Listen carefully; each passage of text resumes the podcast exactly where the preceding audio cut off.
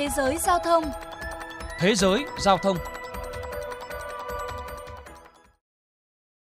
Quý vị và các bạn đang nghe chuyên mục Thế giới giao thông phát sóng trên kênh VOV Giao thông Đài Tiếng Nói Việt Nam.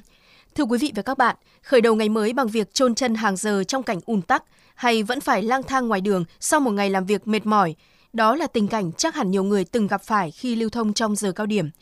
Tuy nhiên, theo các chuyên gia, nếu biết sắp xếp hợp lý, bạn có thể biến nỗi ám ảnh hàng ngày trở thành trải nghiệm tích cực hơn. Để tìm hiểu thêm, mời quý thính giả lắng nghe bài viết sau đây.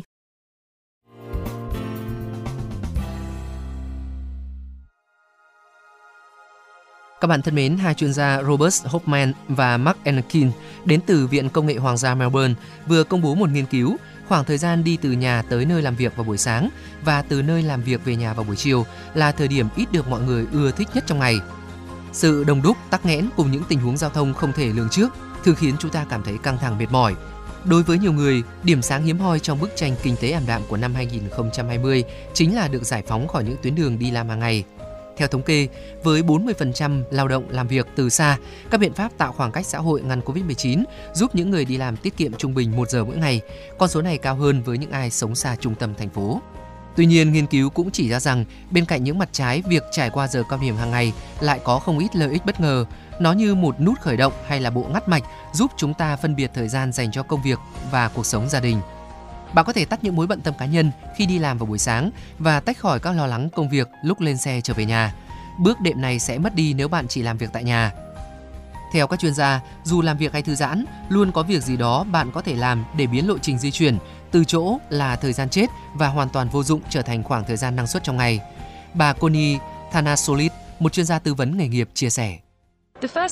Bạn thường tràn đầy năng lượng vào buổi sáng và mệt mỏi lúc cuối giờ chiều. Vì vậy, hãy dùng thời gian từ nhà tới chỗ làm để hoàn thành công việc còn dở dang, còn thời gian từ công ty về nhà để nghỉ ngơi và nạp lại năng lượng. Một nghiên cứu phát hiện ra việc sử dụng lộ trình đi làm để lên kế hoạch trong ngày còn giúp những chuyến đi dài trở nên thú vị hơn. Nếu bạn không lái xe riêng thì khoảng thời gian di chuyển buổi sáng rất phù hợp để bắt đầu cho ngày làm việc. Xem các tin nhắn vào sáng sớm có thể giúp bạn sắp xếp mọi việc cho một ngày làm việc năng suất. Khảo sát với 5.000 người đi tàu hỏa ở London cho thấy hơn một nửa số hành khách thường xuyên sử dụng thời gian đi làm để kiểm tra hay gửi email công việc. Máy tính bảng, điện thoại thông minh và khả năng truy cập Wi-Fi miễn phí đôi khi khiến toa tàu trông như những văn phòng thu nhỏ. Nhiều ý kiến cho rằng các công ty nên coi thời gian đi làm cũng là giờ làm việc. Điều này có thể giúp giảm áp lực đi lại trong giờ cao điểm, đồng thời tạo sự thoải mái linh hoạt hơn trong giờ hành chính.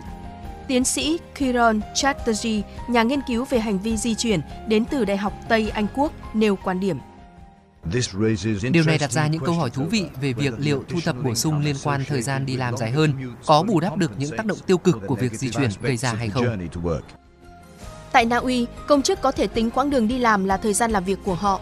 Chính sách đảm bảo người lao động sẽ được trả tiền cho thời gian làm việc trên các phương tiện giao thông công cộng. Điều này cũng tạo động lực khuyến khích mọi người tham gia giao thông công cộng nhiều hơn bởi những người tự lái xe không thể kiểm tra và trả lời email trên đường một cách an toàn. Theo các chuyên gia, đây còn là giải pháp góp phần giảm lượng khí thải xe cộ và ùn tắc giao thông.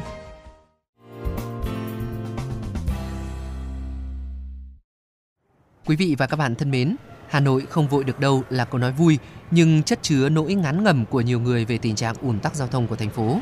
Đáng nói, không chỉ những ngày có sự kiện đặc biệt, dịp lễ Tết, ngay cả những ngày thường vào giờ cao điểm lúc giờ tan làm, hầu như mọi con đường ở thủ đô đều dày đặc người và xe. Chị Lan Anh, sinh sống ở quận Cầu Giấy, người đi làm hàng ngày bằng xe buýt có chia sẻ như sau. Hàng ngày mình đi làm bằng xe buýt thì mất khoảng hơn 3 tiếng cả đi lẫn về. Hôm nào mà gặp tắc đường ấy thì đi nó còn lâu hơn nữa cơ. Lúc đầu thì mình cảm thấy ngồi trên xe rất là lâu và lãng phí thời gian lắm nhưng ờ, sau đó mình thấy dùng cái khoảng thời gian này mình cập nhật tin tức đặc biệt là học ngoại ngữ rất là hiệu quả nó cũng giúp như cho cái quãng đường di chuyển dường như là gần hơn Quý thính giả thân mến, chuyên mục Thế giới Giao thông hôm nay xin được khép lại tại đây. Cảm ơn các bạn đã dành thời gian lắng nghe.